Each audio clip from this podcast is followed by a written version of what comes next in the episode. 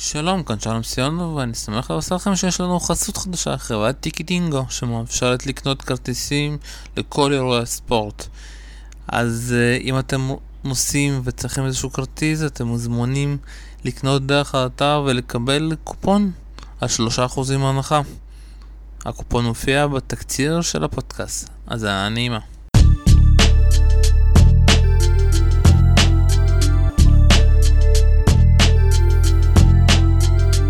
שלום שלום וברוכים הבאים לפודקאסטייה, הבית הישראלי לפודקאסטים מכל מיני סוגים. אנחנו כאן uh, בפרק מיוחד לעולים לרשת, ואיתי כאן uh, דנה ברגר. מה קורה דנה? טוב, מעניינים? מעולה. אז את יודעת, אנחנו נמצאים אחרי לילה די קשה אפשר להגיד. במחוזות הטניס, במיוחד uh, עם שחייה של אוסקה הזאת שכן, שדיברנו עליה אם את זוכרת, שניצחה את... יוליה, אה, ואף אחד, אני לא האמנתי שהיא יכולה להגיע לכאן, אבל ממשחק למשחק היא באמת אה, הגיעה לדרגה והצליחה זאת, לשבות כל הזכות, אפשר להגיד, אה, מגבלות שלה, אבל אנחנו נתחיל דווקא לדבר עם סרינה ועם כל מה שקרה. ואני אגיד, את יודעת, לא דיברתי וגם לא, לא כתבתי כמעט בכל הפסטיבל שהיה ברשת, והפסטיבל אני רואה שממשיך. שיש לנו פה שני, אתה יודע, שני צדדים, יש את הצד הניטרלי, הצד ההגיוני, ואת הצד האמריקאי, שהאמריקאי לדעתי זה הצד הבאמת כאילו, שהוא רואה רק צד אחד ולא רואה את הצד השני, ואני אגיד שוב מה הדעה שלי. אה, מה שסרין עשתה זה היה מבזה, זה לא היה נכון, ואני לא יודע למה זה תמיד קורה לה ב-US Open.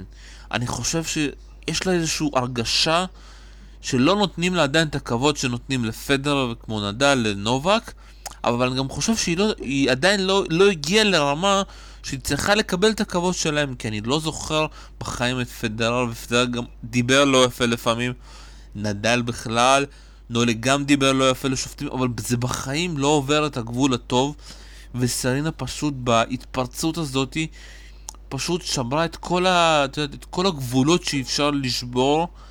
ואני מקווה, את יודעת, ואחד הדברים שהיא דיברה שם, שאני לא רוצה שהבת שלי תחשוב שאני גנבת, שאני שקרנית, ואתה מבזה, ושוב פעם אנחנו גם נדבר על השופט. אה, היו פה יותר מיני דברים, וזה אחד הבעיות של סלינה, יכול להיות שהיא כמו אימא, היא תמיד חושבת מה הבת שלה תחשוב. והיא תמיד חושבת מה אחרים יחשבו. ואם... ואתה יודע, אחד הדברים שאמרתי בפודקאסט עם אה, אלון נידל, אה, שאם אוסקה רוצה לנצח, היא צריכה להיכנס לראש ולעצבן אותה. בסוף אוסקה לא עשתה את זה, דווקא השופט עזר לה. אבל זה אחד הדברים, יודע, שיכול להיות שאני לא יודע, הם לא באים ומוכנים לזה מבחינה מנטלית, שאסור להיכנס בזה, אתה, אתה חייב להתרכז רק במשחק. קיבלת עזר, תעבור על זה. אבל סרינה, בגלל כל הנשיות שלה והמאבק שלה, היא תמיד איכשהו הופכת את זה, אה, לה, אתה פוגע בנשים, וזה פשוט אפשר להגיד, אה, הרס את הגמר הזה בצורה הכי מחרידה שיש. אה, תראה, כל מה שאתה אומר הוא נכון, אני חושבת שצריך להפריד פה, יש פה כמה דברים שהילדים, אתה יודע, ככה הוזכרו. קודם כל, אנחנו מתייחסים לעובדה שלה כאישה, כי היא בעצמה הפכה את זה לדיון מגדרי כשהיא טענה שלגברים לא עושים את זה. אה, אני לא חושבת שיש כאן איזשהו טיעון מגדרי, ואם אנחנו לוקחים דוגמאות קודמות, גם היא באמת, היו לה המון המון תקריות ב-US Open ספציפית, והם במקרים קודמים היו נגד נשים. סתם לידע כללי, הכוונית ב-2009 והשופטת אווה אסדרקי ב-2011, נשים. זאת אומרת, אין פה איזשהו משהו של uh, גברים שמנסים, uh, לא יודעת מה, זאת אומרת, יש פה איזושהי תיאוריית קונספירציה שאין לה קשר למציאות בשום צורה. Uh, במקרה הספציפי הזה, זה נכון שאתה uh, יודע, פדרר ב-2009 איבד גם השתנות בגמר שלו מול דל פוטרו, ונאמרו שם מילים, א', הוא לא אמר שום דבר ספציפית לשופט, ב', אני לא זוכרת שהוא קיבל שתי אזהרות ואז על השלישית באמת היה צריך לתת לו איזשהו עונש. במקרה שלנו, הבחורה קיבלה שלוש אזהרות. ועל פי החוקים, אזהרה הראשונה היא אזהרה בלבד, אזהרה שנייה היא נקודה, אזהרה השלישית היא גיים. זאת אומרת, לא היה פה איזושהי חריגה מסמכות, לא היה פה איזשהו מישהו שחיפש אותה, עשה טעות, קיבלה עליה עונש, לא ידעה להתמודד איתו, ואתה יודע, משם זה הידרדר, היא הכניסה את הכל לעצמה לראש. לא היה שם שום דבר, אף אחד לא קרא לה רמאית, הטענות על coaching וה penalties על קואוצ'ינג זה לא דבר שהוא חדש וסרינה לא המציאה את זה, וזה לא אומר שהיא רמאית, זה פשוט אומר שהמאמן שלה סימן לה משהו, ואגב היא ראתה את זה כי היא בעצמה אמרה לשופט שהוא בסך הכל אה, הצביע ב-thumbs up, כשאנחנו רואים אחר כך בווידאו שה-thumbs up זה היה בעצם הסימון של תבואי קדימה. אז היא גם לא יכולה להגיד שהיא לא ראתה את, את המאמן שלה. אז כל הדבר הזה הוא איזושהי תיאוריה שהיא פיתחה לעצמה ואיזשהו סיפור שהיא מספרת, שכולם פשוט, אה, באמת, כמו שאתה אומר, התקשורת האמריקאית אוכלת מכף ידה, כאילו, אני לא מצליחה לתפוס את הדבר הזה, בעיניי זה היה מבזה את הטניס, את השופט, את אוסקה, את הקהל, את כל מי שהיה שם על המגרש וצפה בזה מהבית. שאלה, את יודעת, בואו קצת נדבר על התקשורת האמריקאית. אני לא מצליח להבין איך התקשורת, אני ראיתי גם את אה, מה שאמרו באספיין, ראיתי גם את טניס קאנל, את יודעת, עם אה, דננפורט. אה, הרבה אנשים שפשוט... את יודעת, מתייחסים רק לצד אחד, רק סרינה, רק סרינה אה, צודקת, השופט אה, אה, טועה. גם אה, ולנדר דיבר על זה שרמוס אולי טעה והוא היה צריך להרגיע אותה. שנייה, אבל רק לפני שנייה אנחנו ראינו מקרה של קיוס עם אה, לחיאני, ולחיאני בא וניסה להרגיע את אה, אה, קיוס, והבן אדם אה, מחקתם אותו. לא, אני לא זוכר אחרי זה שהוא עשה איזשהו משחק, את יודעת, אה, של אה, נשים או גברים, אבל, אבל כאן במקרה הזה, אז כן, השופט כן צריך להרגיע אותה? ממתי אנחנו הפכנו להיות, אה, את יודעת, המרגיעים, הפסיכולוגים של המשחק? שופט צריך לקבל גם תעודת פסיכולוג, שהוא צריך להרגיע שחקנית? אני לא מצליח להבין איך התקשורת אה, העולמית, האמריקאית, אוכלת את הלוקש הזה, ואיך היא, את יודעת, בסופו של דבר, כמו שטראמפ אומר, fake news, יש פה איזשהו ניסיון, את יודעת, זה רק מראה כמה תקשורת לפעמים יכולה לקחת את הדעות שלה ולהיות לא אובייקטיבית במשחק, שאת יודעת, זה מובן מאליו מי אשם כאן ומי לא אשם כאן. תראה, לנו זה נראה מובן מאליו כצופים מהצד, אני חושבת שעם אה, כל מה שקשור לתקשורת לצורך העניין, יש פה כמה נושאים, כי א', יש פה איזשהו אה, סיפור שסרינה בעצמה סיפרה על המגרש. כי היא על המגרש התחילה לשלוח את המסרים שלה, היא יודעת שהיא מוקלטת ורואים אותה ושומעים אותה במיקרופונים, והיא על המגרש המציאה את הטענה הזאת שזה משהו שהוא מגדרי, ושלנשים לא עושים את זה, ולגברים לא עושים את זה, סליחה, ואתה יודע, היא בנתה שם איזשהו סיפור. זה, אם אנחנו לוקחים את המקרה של אחייני וקיריוס, אני לא חושבת שאפשר לגמרי להשוות, כי זה מעמד שונה לחלוטין, ויש הבדל בין גמר לבין סיבוב שלישי, או שני, או איזה סיבוב שזה לא היה. זאת אומרת, יש פה איזשהו, איזשהו הבדל. סרינה באופן ספציפי לקחה מקרה, ניפחה אותו מעבר לכל פרופורציה, והתקשורת פשוט אוכלת את, את, ה, את הסיפור הזה. Uh, אני כן אסייג ואומר שאני כן ראיתי בכל מיני מקומות, כי יצא לי ככה לראות גם uh, תוכניות וגם לקרוא קצת בטוויטר ובכל מיני עיתונים, וכן אנשים אומרים, אנחנו מבינים שקרלוס עבד לפי הנהלים, כי הנהלים אומרים, אה, אזהרה ראשונה, שנייה, שלישית, זה העונשים וכן הלאה. אז יש פה איזושהי הבנה שהוא עבד לפי הנהלים, יש פה איזושהי טענה שהוא צריך פשוט לבוא לקראתה ולהפגין איזשהו אה, אה, אה, שיקול דעת, שאני לא חושבת שזה מקומו של השופט להפעיל שיקול דעת, מקומו של השופט הוא לעבוד לפי החוקים, והבעיה החמורה יותר היא לא שקרלוס רמוס עבד לפי החוקים, אלא כל שופט אחר שלא עבד לפי החוקים. וזה הבעיה בסיפור הזה. כי במקום להסתכל על מי שלא בסדר, מסתכלים עליו והופכים אותו ללא בסדר, אבל הוא היחיד שבסדר, כי הוא היחיד שקרא את הספר חוקים וגם עובד לפיו. אני מסכים איתך לגמרי, ובסופו של דבר, אתה יודע, מאשימים את השופט, ש... וזה גם אחת הבעיות, שמים את השופט הכי טוב שיש בטורניר, שעובד על פי החוקים, ופתאום זה בעיה, אבל זה סרינה, אבל זה גמר US Open, אתה צריך uh, להתגמש. למה שופט צריך להתגמש? הוא עובד לפי, על פי החוקים, ואת יודעת גם מה מצחיק? ש... שסרינה היא כל כך מנוסה במעמדים האלה, ואני שוב פעם, קשה לי להאמין, אבל אנחנו כנראה לא יכולים להבין את הלחץ הנפשי שהיא נמצאת פה, גם בגמר בווימבלדון וגם עכשיו, ושהיא צריכה להתגונן, היא מתחילה להתגונן תמיד, היא הולכת לקטע הנשי. בגלל שאני אישה, בגלל שזה, איך הבת שלי תחשוב. ואת יודעת, ובסופו של דבר אנחנו צריכים לה... ושוב פעם, זה מאוד חבל שהמשחק הזה לא הוכרע, אתה יודע, בצורה מקצועית, כי מקצועית היה שם משחק נהדר, ואנחנו עוד מעט נדבר עליו. אבל בואו בוא ננסה לחשוב ביחד, למה סרינה דווקא ביוס אופן לא מצליחה, את יודעת, להוציא את כל העניין הרגשי יכול להיות שזה בגלל בארצות הברית, יכול להיות שזה בגלל שרואים כל האמריקאים, למה היא לא מצליחה להוציא את העניין הרגשי ובאמת להתרכז במשחק, ולמה זה תמיד דווקא ב, יודעת, במצבים הרעים, דווקא שהיא לא, אה, אפשר להגיד, אה, לא משחקת טוב, למה זה תמיד צף אה, ופשוט מתפרק בצורה הכי מחרידה שיש. אני חושבת אבל שבדיוק אמרת את הדבר הנכון, בגלל שזה ניו יורק, בגלל שזה הטורניר הביתי, ובגלל שבאיזשהו מקום אולי... יש איזושהי ציפייה מסרינה לזכות אה, בגרנדסלאם בארצות הברית, אז כנראה שיש שם איזשהו לחץ, כי כל המקרים המאוד מפורסמים שלה, כולם היו ב-US Open, כולם היו בשלבים המכריעים, בחצי גמר מול קלייסטרס, או בגמר מול סם סטוסר, זה תמיד היה בשלבים אחרים, וזה תמיד היה כשהיא בפיגור, ואגב, בכל המקרים האלה היא גם הפסידה בסופו של דבר. זאת אומרת, כנראה שיש פה באמת איזשהו אלמנט של לחץ שאני, אה, דעתי על סרינה ידועה, ואני לא, אה, ככה, ניתן גילוי נאות למקרה שזה יתפספס, אני את סרינה לא מחבבת באופן אישי, יש לי בעיות איתה, אה, אבל אני כן יכולה להבין את המעמד ואת הלחץ ואת המתח, ועזוב אותי הבת שלה או לא הבת שלה, זה פחות מעניין, כי זאת סרינה והיא עשתה את זה הרבה לפני שהיא הייתה אימא. יש פה לחץ, זה ברור, אני חושבת שהוא פשוט הרבה יותר גדול באמת כשזה ניו יורק, וזה מוציא ממנה איזשהו משהו שהוא פשוט שלילי ו- ופוגע בה ובטניס באופן כללי. אני לא מצליחה להבין איך, איך לא מתמקדים בדבר הזה. איך כאילו זה לא האישיו פה ונמצא במרכז.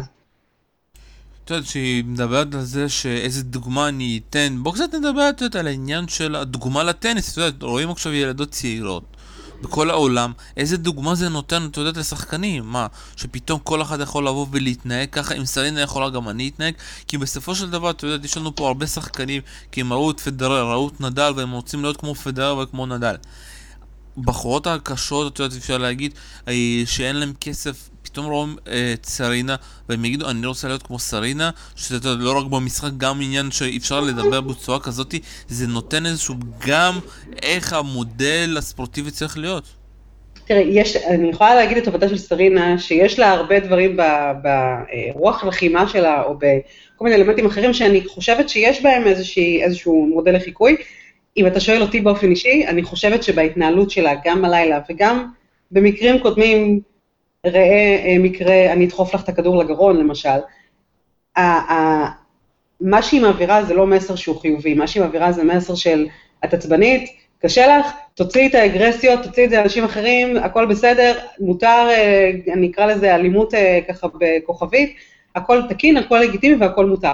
בעיניי זה לא מודל לחיקוי, זה לא דוגמה לשום דבר, אני לא רוצה להגיד שום דבר עליה כאימא, כי אני לא מכירה אותה וזה לא המקום שלי ולא שום דבר, אבל כאישה, כספורטאית, כאיזושהי מישהי שמחשיבה את עצמה כאישה חזקה במודל לחיקוי, בעיניי כשלה בגדול. ככה, לפני שאנחנו מסיימים את כל העניין הזה, אנחנו יכולים לבוא בטענות לתקשורת האמריקאית, שפה אני רוצה אה, להתייחס לזה, או שאנחנו לא יכולים לבוא כי אנחנו לא, לא אמריקאים ואנחנו לא מבינים את זה, ואנחנו גם לא יודעים להיות אה, אובייקטיביים.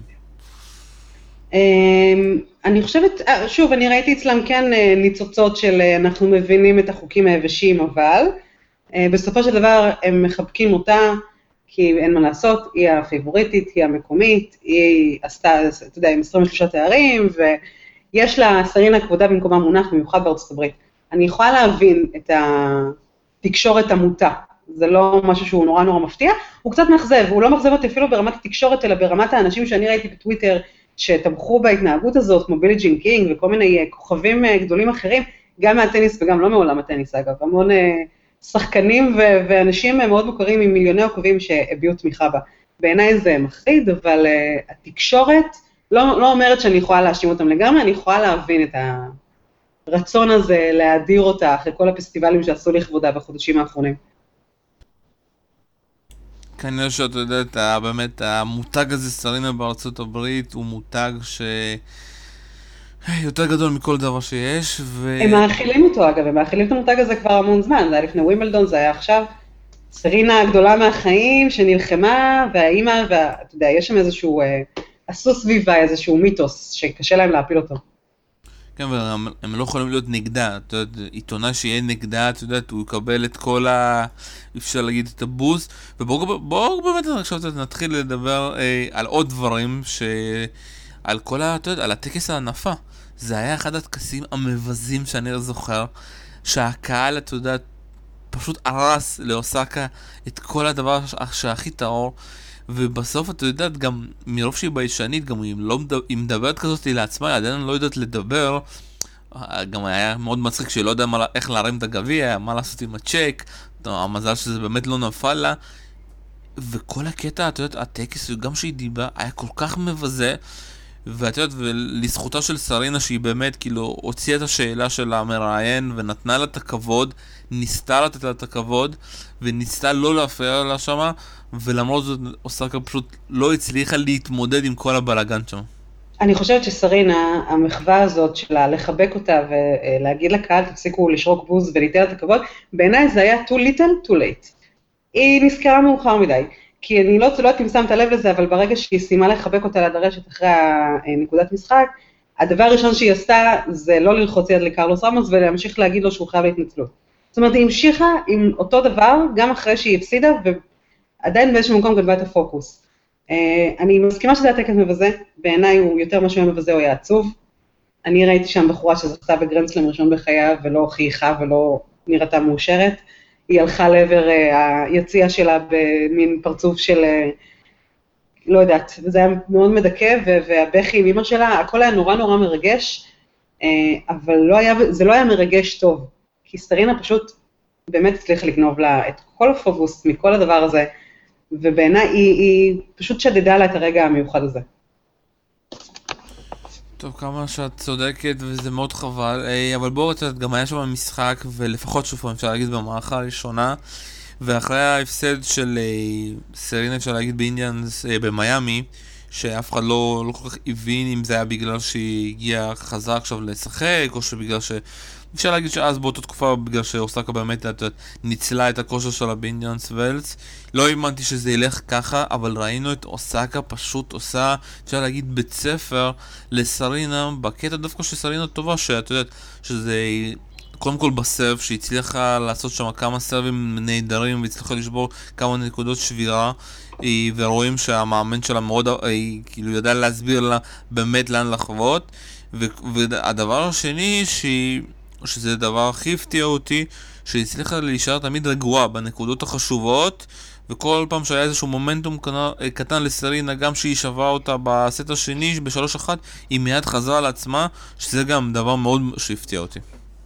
נכון, אז ההגשות שלה באמת היו פה הדבר המאוד משמעותי בעיניי. אמ, גם אם רואים את ההגשות של שתיהן, סרינה הגישה מזעזע. אוסקה הייתה עם שישה אייסים וטעות אה, כפולה אחת, לעומת סרינה עם שש שגיאות כפולות ושלושה אייסים, האחוזים של אוסקה יותר גבוהים. היא עשתה הרבה יותר נזק כשהיא הגישה וזה נכנס, זה היה אה, בדרך כלל לדעת השליטה המוחלטת, והיא באמת, אני המון זמן, ראינו שחקניות שמגיעות לגרנדסלם ראשון, גמר גרנדסלם ראשון, ועושות ו- ומתמודדות גם מול סרינה ונותנות שם fight ומפתיעות, אבל משהו באוסקה היה נורא אה, אה, בוגר ובשל, והיא שיחקה כאילו זה לא פעם ראשונה שלה. וקטן עליה המעמד הזה, ובאמת, בלי פחד. היא, היא, היא, אני לא אגיד אם זה היה בית ספר לסרינה, כי סרינה, יש הרבה דברים שקשה מאוד ללמד אותה כבר, אבל היא פשוט שיחקה מדהים, הריצה אותה, נתנה שם זוויות משוגעות, ההגשות היו נהדרות, הכל פשוט עבד לה בדיוק כמו שצריך היה לעבוד, וגם בלי הסקנדל הזה שהיה שם בסט השני והקרקס הזה שהפך להיות שם, אוסקה הייתה לוקחת את זה, היא הייתה לוקחת את זה בשתי מערכות, וזה הגיע לה לחלוטין. לגמרי הייתה לוקחת את זה, אבל אתה יודע, גם כשראינו אותה מול יולה וראינו אחרי זה את ה-6-0 שלה מול ססנוביץ' ואחרי זה המשחק הניצחון שלה מעולה על אה, סבלנקה אני, אני שוב פעם, אני לא ראיתי שום שחקנית שהיא כזה אפשר להגיד וואו זה שחקנית כמו שאתה יודע אפשר להגיד על קוויטובה שקוויטובה מנצחת היא מנצחת כזה אתה יודע במין חותמת כזאתי וגם במשחק הזה, מה שהפתיע אותי זה השקט, השקט הנפשי, השקט שהיה גם לה מול מדיסון קיז, שהיא הצליחה אה, למנוע ממנה לשבור 13 פעמים, ושיחקה את ה-13 נקודות האלה בנקודות השבירה שלה בצורה מעולה. מאיפה, את יודעת, איך אפשר ללמד, או שאפשר להגיד שאי אפשר ללמד את השקט הנפשי הזה? נכון, אני גם לא יודעת מאיפה זה הגיע, אני מודה שאני את אוסקה לא מכירה יותר מדי, זאת אומרת, באמת רק מהחודשים האחרונים. אז אין לי מושג אם זה משהו שהוא חדש אצלה, או אתה יודע, לא, לא יכולה להעיד על זה. אה, אבל זה בהחלט מאוד מאוד מפתיע לראות את זה, כי, אה, כי כמו שאנחנו אומרים כל הזמן, זה באמת גמר ראשון, אתה מצפה ל... אתה יודע, רגליים מורדות, יד על הסרב, לא ממש אה, קולט, ופשוט הכל באמת עבד לה נהדר. זה שקט נפשי שהוא מעורר הערצה בעיניי, כי, כי היא גם אמרה בעצמה, גם לפני וגם אחרי המשחק, שסרינה היא האיידול שלה, שהיא מעריצה אותה וגדלה עליה ועשתה עליה עבודה בבית ספר בתור דמות למודל לחיקוי ולשחק מול הדבר הזה, ובמעמד הזה, בטורניר הביתי, ועם הכל כמו שהיא שיחקה, אז שאפו עליה. אה, בואו קצת ניתן משהו, שוב פעם, גם הקטע שהיא ביקשה שם סליחה, זה, את יודעת, זה היה קצת, אה, איך את מנסה להבין את הסליחה הזאת? זה מרוב בושה, מרוב מה שקרה שם? אז זהו, הרבה פעמים אנחנו שומעים אנשים אומרים, אה, סליחה שניצחתי, ובמין חצי חיוך כזה, אצלה זה איכשהו הרגיש שהיא באמת הרגישה רע עם זה. אה, אני לא יודעת אם זה כל המעמד וכל ה... הייתה שם שעה מאוד אה, סוערת, אבל כשאני ראיתי את זה, אני אישית, ואני מודה, אני בכיתי, כי זה לא הדבר שאתה מצפה לשמוע מבחורה בת 20 שניצחה את האיידול שלה בגמר גרנדסלאם. זה, זה לא הדבר. ולי זה היה נורא נורא קשה לשמוע את זה. ככה, אה, לפני אנחנו נסתיים כמה דברים, איך את חושבת שבאמת כל הבלאגן שהיה עכשיו עם אוסקה, אה, ייקח את זה ככה לאוסטר לאופן, לשנה הבאה את חושבת שזה ייקח לה לפחות כמה חודשיים שלוש באמת אה, לעכל את זה והיא באמת תפסיד ככה בסיבובים ראשונים? או שהיא באמת תוכל, את יודעת, איכשהו, אולי באמת בשנה הבאה לחזור לסבב ובאמת כמו אוסטופן כזה גם לקח לה הרבה זמן אבל בסופו של דבר היא חזרה ובאמת הפכה להיות מין שחקנית לגיטימית. אנחנו באמת רואים את זה על הרבה שחקניות שהן אה, לא רק שחקניות, גם שחקנים כמובן גברים, שהם לוקחים, אה, הם זוכים בסלאם ואז פתאום אנחנו מצפים מהם, אוקיי, עכשיו הם יזללו את הערב, הם לא עושים את זה. אה, משום מה עם אוסקה דווקא יש לי הרגשה שזה קצת יהיה אחר, כי יש לה טניס קצת אחר, היא, היא כן מאוד עצמתית ומאוד חזקה, ויש בה... הטניס שלה בעיניי הוא, הוא באיזשהו לבל אחר מאוד על, פני הרבה אה, שחקניות אחרות בסבב, אני אופטימית לגביה. לא יודעת אם היא תיקח את אוסטרליה, אבל אה, אני, יש לי הרגשה שהבחורה הזאת הולכת להיות אה, אחד השמות החזקים בשנים הקרובות. שוב, מה שאני חושב שבאמת, אתה תהיה, אפשר להגיד תקופה עכשיו של חודשיים, שלוש, מאוד קשים. והיא תגיע לכל טורניר, במיוחד שהטורניר הבא שלה זה ביפן, יהיה מאוד מאתגר.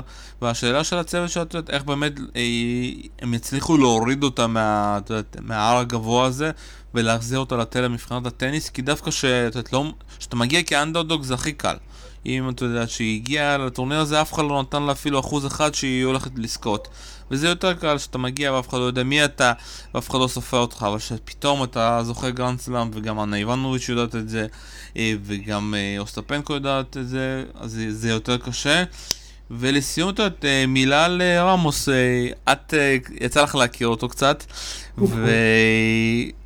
ושוב פעם, מה, מה המקרה הזה יעשה? האם זה כמובן זה כנראה שזה המשחק האחרון שהוא שפט את סרינה, אבל באופן כללי, אתה יודע, איך באמת, ה, אפשר להגיד, ה-WTA, כל ה, יודע, איגוד השופטים, איך, איך הוא יתייחס ומי ייקח איזה צעד, כי אני חושב שזה היה מין איזשהו שיעת הברבור לקריירה של, השופ...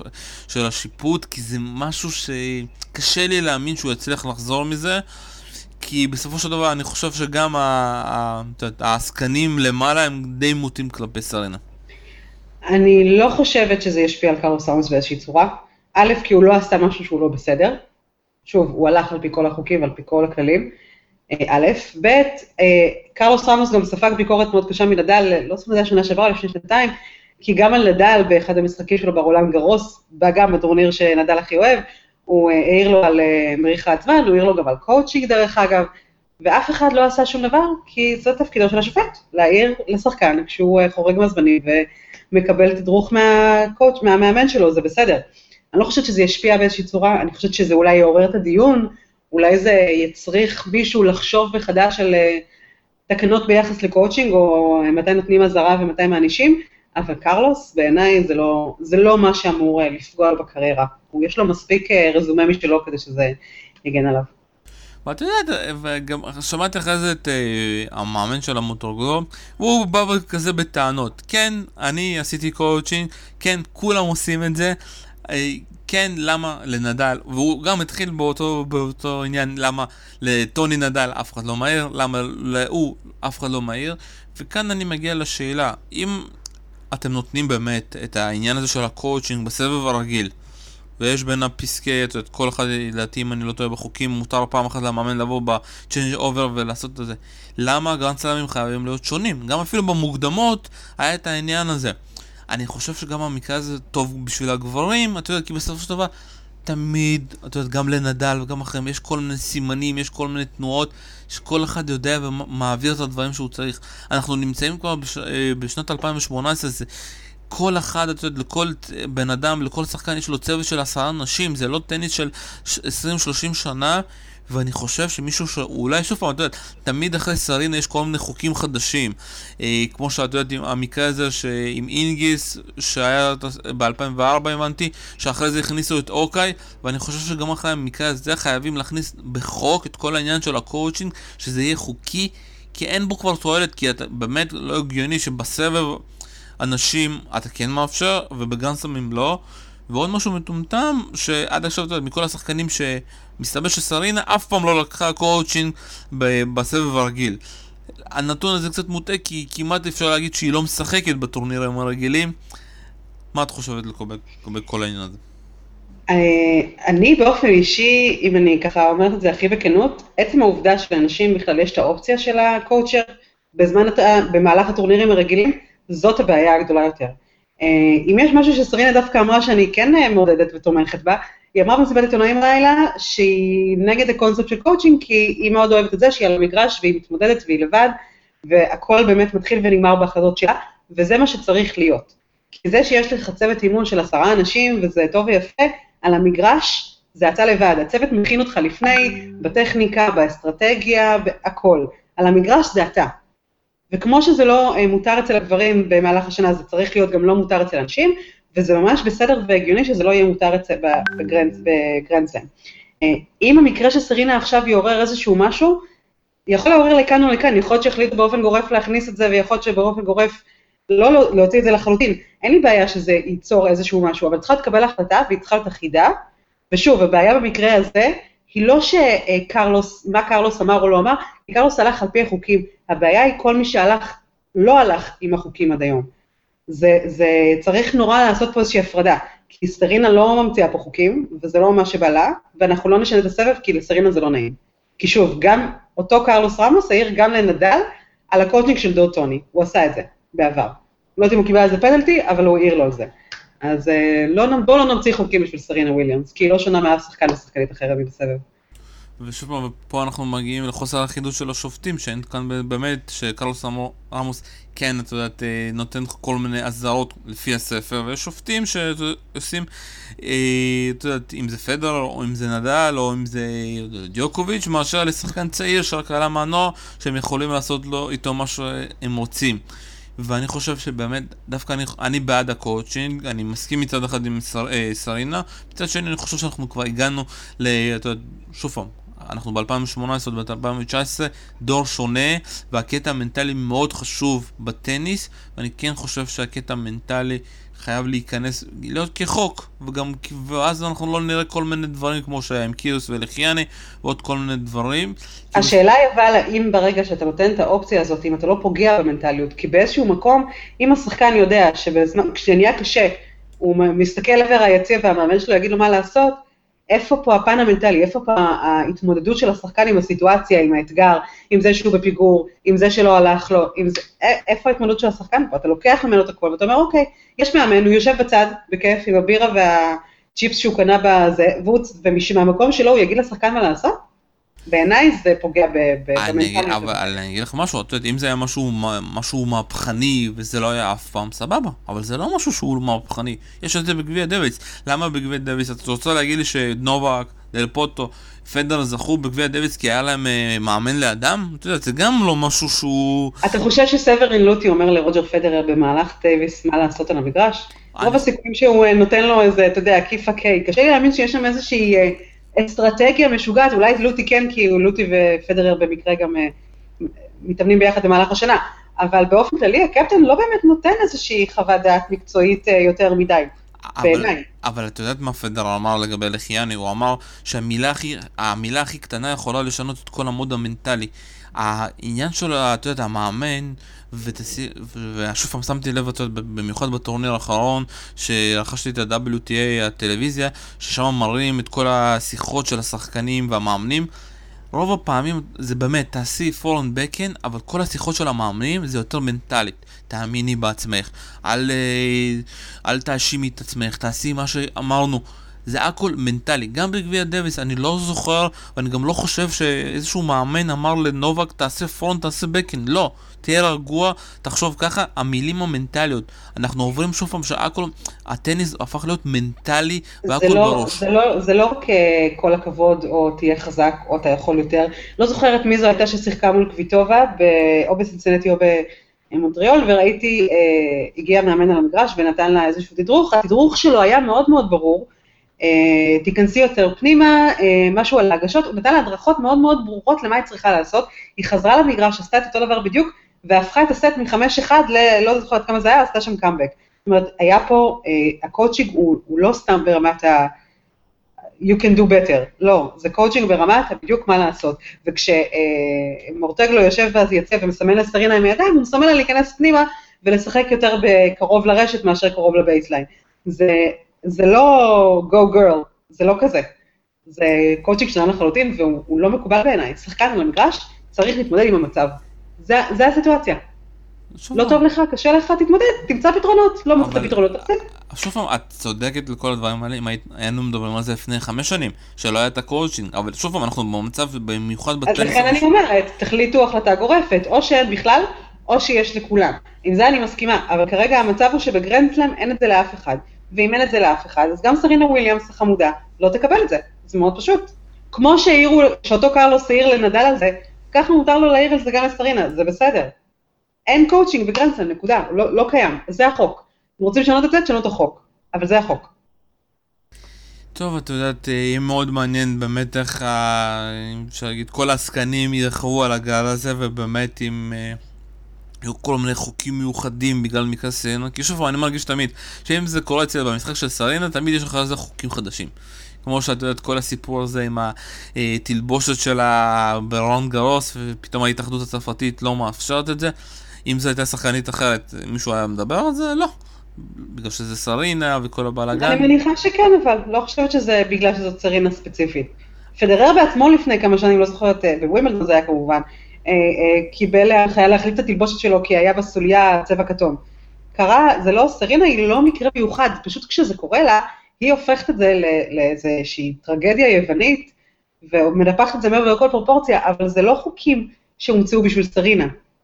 סרינה פשוט, מה לעשות, אני לא ראיתי אף שחקנית אחרת לובשת תלבושת הזאת. אני לא אומרת שהתקנה הזאת נכונה, אגב, אני חושבת שלא ברור לי למה להתערב למה היא לובשת, אבל זה לא בגלל שזאת סרינה. כאילו, יש לה נטייה לנפח את זה ולהוציא דברים מפרופורציות, כאילו תראו איך מתנכלים לי ואיך מחפשים אותי. אבל אין לזה, אין, זה לא מחזיק מים, כי זה חסר בסיס בעיניי, כל האכלו לי שתו לי הזה. טוב, אתה יודע, מאוד מעניין באמת אה, מה יהיה, אה, וככה לפני שנסיים, ככה במילים ממש קטנות, את הרגשות שלך לקראת גמר הגברים? אה, קשה מאוד להמר, אני כן חושבת שזה יהיה משחק מאוד צמוד. הפעם תהיה דרמה מהסוג הטוב, לא מהסוג הרע שהיה לנו אתמול בלילה. אה, אני אופטימית שזה יהיה חמש מערכות. יש לי נטייה קטנה לעבר דל פוטרו, הלוואי.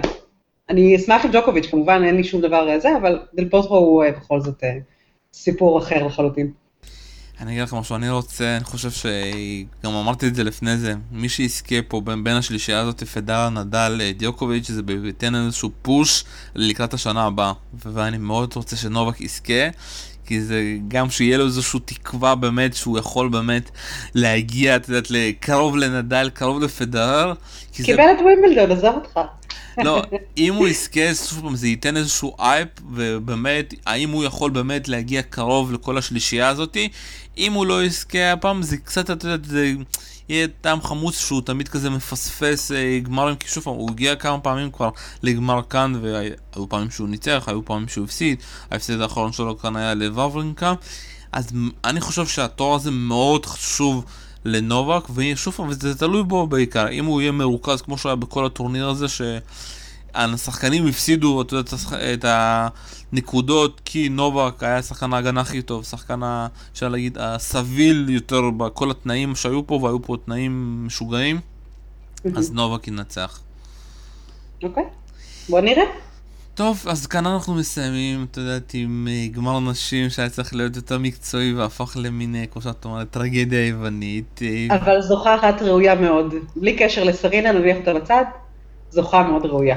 שוב פעם, אני מקווה מאוד שבאמת המקרה הזה של אוסקה היא תדע לקחת אותו לכיוון נכון, כי היא רק בת 20, והיא לא איזשהו סטוסר או שחקנית אה, ותיקה אחרת שפתאום את יכולה לקחת ולהיעלם, דוגמה פנטה, אבל אני מאמין, שוב פעם, רוצה להאמין שהיא באמת תצליח שוב פעם מנטלית לעבור את כל הפסטיבל הגדול שהולך להיות לה.